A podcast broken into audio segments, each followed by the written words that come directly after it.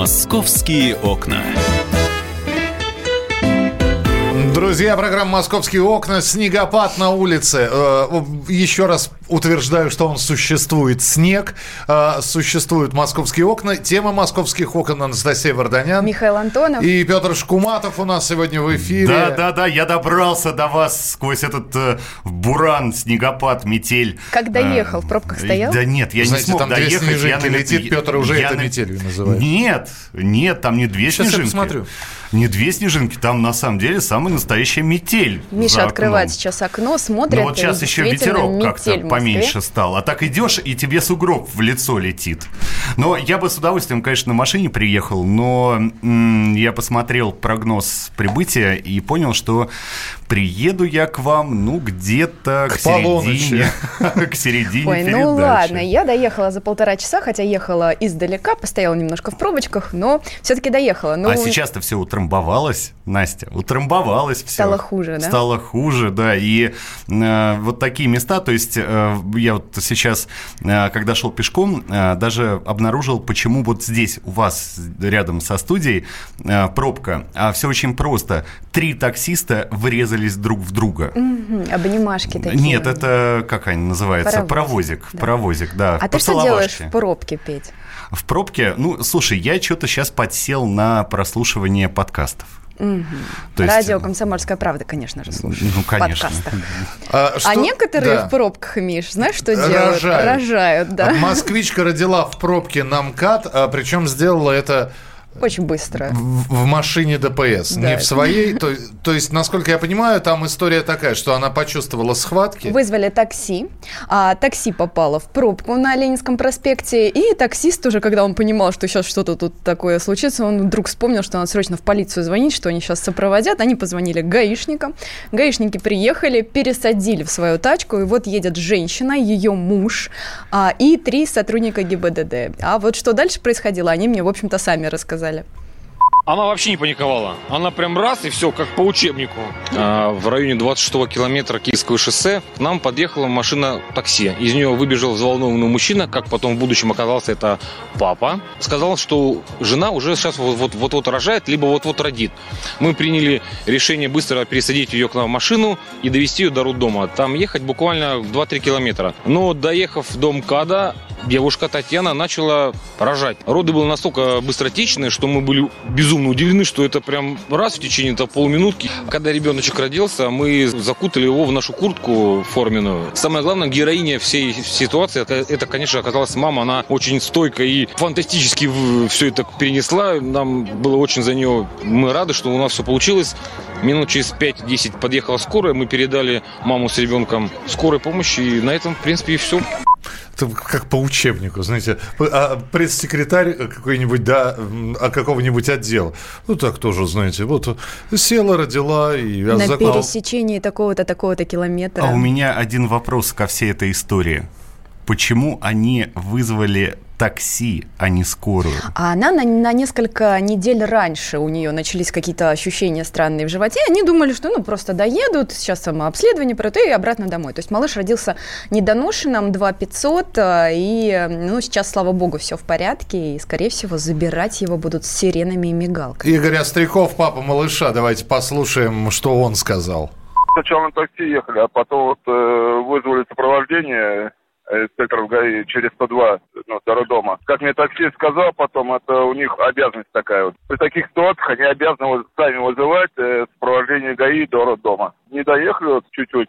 Стресс, шок, э, паника, э, истерика, все, все, что мог, все испытал бы. И, и мы не стали полностью выдавать эту фразу в эфир. Все испытал. А, слушай, но мы сейчас петь будем еще об одном. Во- Во-первых, поздравляем а, новорожденную. Да. Да, поздравляем папу, маму. Мы сейчас будем говорить о том, что э, в 80 улиц Москвы э, внесли в зону платной парковки. Это называется «Здравствуй, 2020 год». Кто-то говорит, что э, да, наверное, это неплохо. Другие говорят, э, мы всегда здесь парковались бесплатно, а теперь около этого торгового центра хотят сделать платно. На каком основании, почему? Мы будем мы будем протестовать. Вот э, по этому поводу твой комментарий. Ну, э, мы проанализировали все вот эти улицы, э, где появилась платная парковка, и там 50 на 50. То есть, грубо говоря, часть этих улиц около торговых объектов, действительно, а часть кстати, больше около тех мест, где живут и паркуются, собственно, люди, жители Москвы.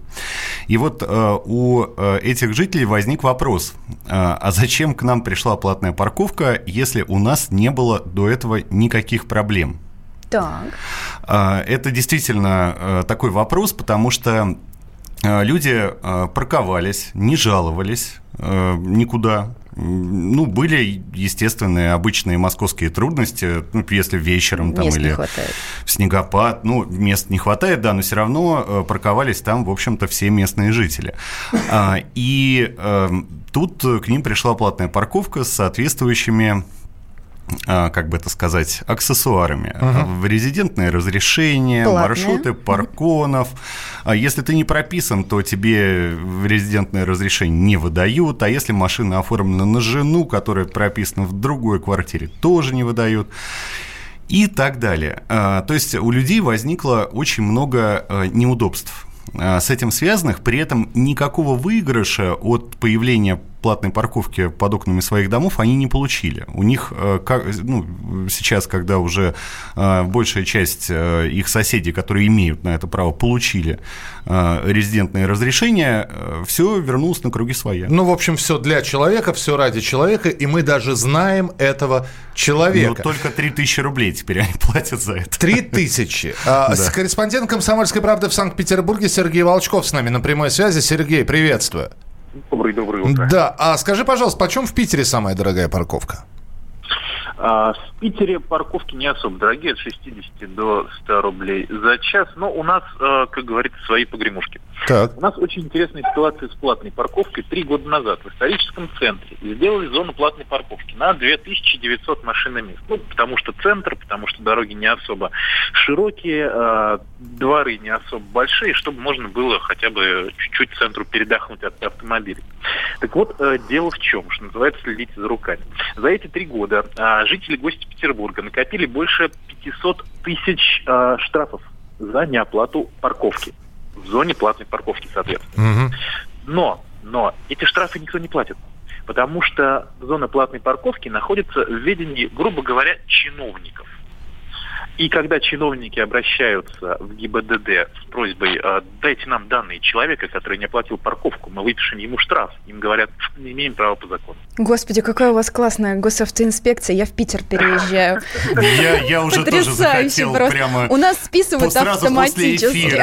сесть на автомобиль. Для того, чтобы завершить этот разговор, это действительно халява, да? Или эту халяву хотят каким-то образом прекратить? Эту халяву хотят прекратить уже, наверное, года два, но постоянно упираются в какие-то э, нестыковки на законодательном уровне. Ну, собственно, до сих пор эта халява продолжается. И это на самом деле не особо смешно в масштабах города, потому что, ну вот, э, посчитаем, да, просто на скидочку, 500 э, тысяч штрафов, 3 э, тысячи рублей штраф, полтора миллиарда рублей. Угу. Поправьте меня, если я где-то добавил или убавил лишний. Мы поняли, да, Сергей, спасибо большое. Сергей Волчков, корреспондент «Комсомольской правды» в Санкт-Петербурге. Анастасия Варданян, Петр Шкуматов и я, Михаил Антонов. Мы продолжим наш разговор через несколько минут. Рожденный в СССР. По матери я из Рязани, по отцу из Тамбова. Доктор исторических наук. Будем раскидываться друзьями, враги придут на наши границы. А потом у них может возникнуть мысль эти границы еще и пересечь. Зав кафедрой международных отношений. Вы знаете, а может быть нам Лаврова-то Анна Карлсона заменить, который вот на крыше живет? Спокойствие, только спокойствие.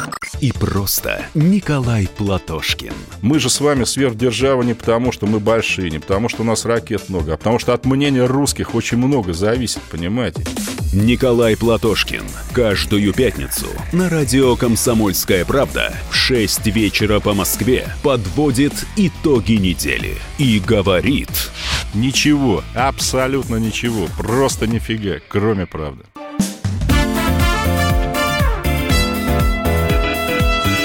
«Московские окна». Итак, программа «Московские окна». 80 улиц добавлены в зону платной парковки. Мы услышали нашего корреспондента из Санкт-Петербурга. Здесь Анастасия, э, чуть было Шкуматова не назвал, Анастасия Варданян. Михаил Антонов. И Петр Шкуматов, лидер общества «Синяя ведерко». И еще, друзья, к, э, к вопросу о парковках. Э, по последней статистике, по-моему, кто-то из замов Собянина на одном из выступлений, вот буквально день-два назад, сообщил о том, что москвичи отказываются от личных автомобилей, предпочитая пользоваться такси и каршерингом. Количество поездок на личных автомобилях сократилось. И идет это все к тому, что у нас будет как в Нью-Йорке в центре, где люди не имеют, где, где доступность такси и каршеринга такая, что люди, людям просто не нужен свой автомобиль.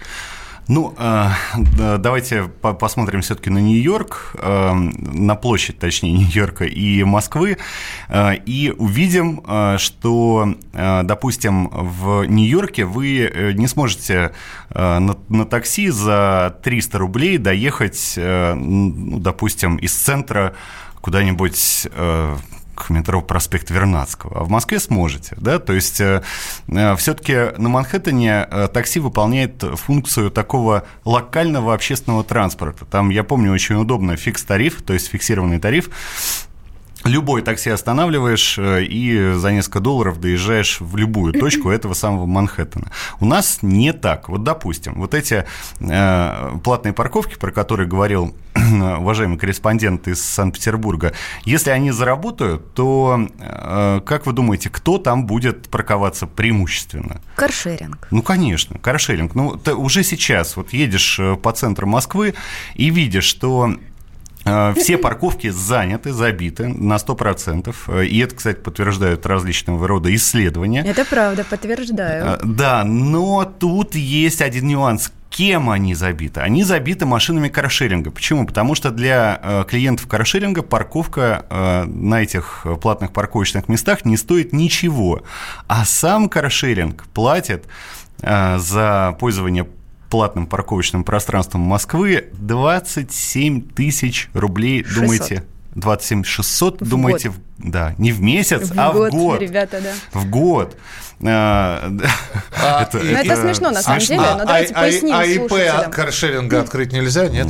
Ну, то там уже, мне кажется, все занято. Там очередь стоит. Но давайте поясним слушателям, да, что в Москве максимальный тариф на парковку – это 380 рублей в час. Абонемент на месяц парковки для обычного автомобилиста, то есть простого смертного, стоит 37 тысяч рублей, а для владельца... С ограничениями, Настя, с ограничениями. Все верно. А для владельца каршерингового автомобиля, еще раз повторяем, 27 600. За 27 600 600 можно простоять на платной парковке за 380 рублей 72 часа, то есть трое суток. А они год, простите, могут стоять. А, в итоге, что мы получаем? Сейчас все меньше остается в Москве улиц с бесплатной парковкой. Это раз. Второе. Это делается для чего? Для сбора денег? Да. Ответ да. Но э, вынудит ли это людей э, добровольно платить? Но он скажет, да плевать я хотел, я пешком ходить буду. Да, э, дело тут, наверное, даже не в этом. А, вот мы смотрим сейчас на эти улицы и понимаем, что сбор денег тоже должен уменьшаться, потому что на этих платных парковочных местах ну, на 70% как минимум, наверное. А чем дороже места, тем больше это соотношение. Стоят автомобили каршеринга. То есть то есть Люди... бюджет не пополняется. Ничего ну, по не пополняется. Э, значит, там стоит каршеринг. Э, при этом э, мы видим, что каршеринг не используется так, как он должен использоваться. То есть, по идее, люди, когда приезжают в центр, они должны ну, днем ездить по центральным улицам на каршеринге, на такси. Вот тогда бы это был действительно Манхэттен. А сейчас машины каршеринга приезжают, паркуются на самые дорогие, самые дефицитные парковочные места за 380 рублей в час и стоят там до вечера. Вечером люди, которые работают в центре, быстренько бронируют эти автомобили и уезжают к себе в Одинцово, в Химки, куда-нибудь там в Долгопрудный, в Некрасовку. А, и потом эти машины там стоят до утра. Угу. Потом а, с утра эти же люди или их более удачливые соседи а, бронируют эти машины и точно так же на них едут в центр. Ну, то есть от такого каршеринга, ну, толку приблизительно ноль. Хорошо. Э, что, ты предлагаешь? Вот э, как, как сделать по уму? Ну, конечно же... То не... есть, с одной стороны, когда мы, извини, пожалуйста, ага. мы когда говорим про платные парковки, мы э, говорим, мы хотим стать цивилизованной страной, да? И вообще бесплатный сыр бывает только в мышеловке. Забудьте светлое прошлое. И вообще когда, пусть все ходят пешком. Как, когда э, на, на дверях подъездов не было зам, замков, заходите кто хотите, когда дворы были свободны и машин было меньше. Сейчас другие времена. Как надо сделать по уму? Вот если спросить у тебя. Ну, вообще, как сделать по уму, это тема отдельного, так сказать, сказать, э, мне кажется, научного исследования ни одного Шкуматова. Мон- монограмма. Э, да, это, это, даже, это даже не докторская, а, наверное, какая-нибудь э, работа да. близ, ближе к какой-нибудь премии, так сказать, международной. Но если в двух словах, и вот затрагивая тему каршеринга, то, безусловно, каршеринг должен начать платить Э, за парковку в центре больше, причем кратно больше, чтобы операторам каршеринга было невыгодно вот так вот отстаивать свои тачки э, в центре Москвы. Причем э, я думаю, что надо уходить от абонементов для каршеринга и надо приходить к какому-то разумному бесплатному времени. Ну, допустим, если это каршеринг, то ты стоишь, допустим, час бесплатно. Если тебя не арендовали, ну, допустим, ты задрал своим пользователям тарифы. Задрал. Вот такой взял и выкатил им тарифы, и людям он не нужен. Они пешком лучше пойдут, чем э, возьмут твою машину. Э, пожалуйста, начинай платить городу.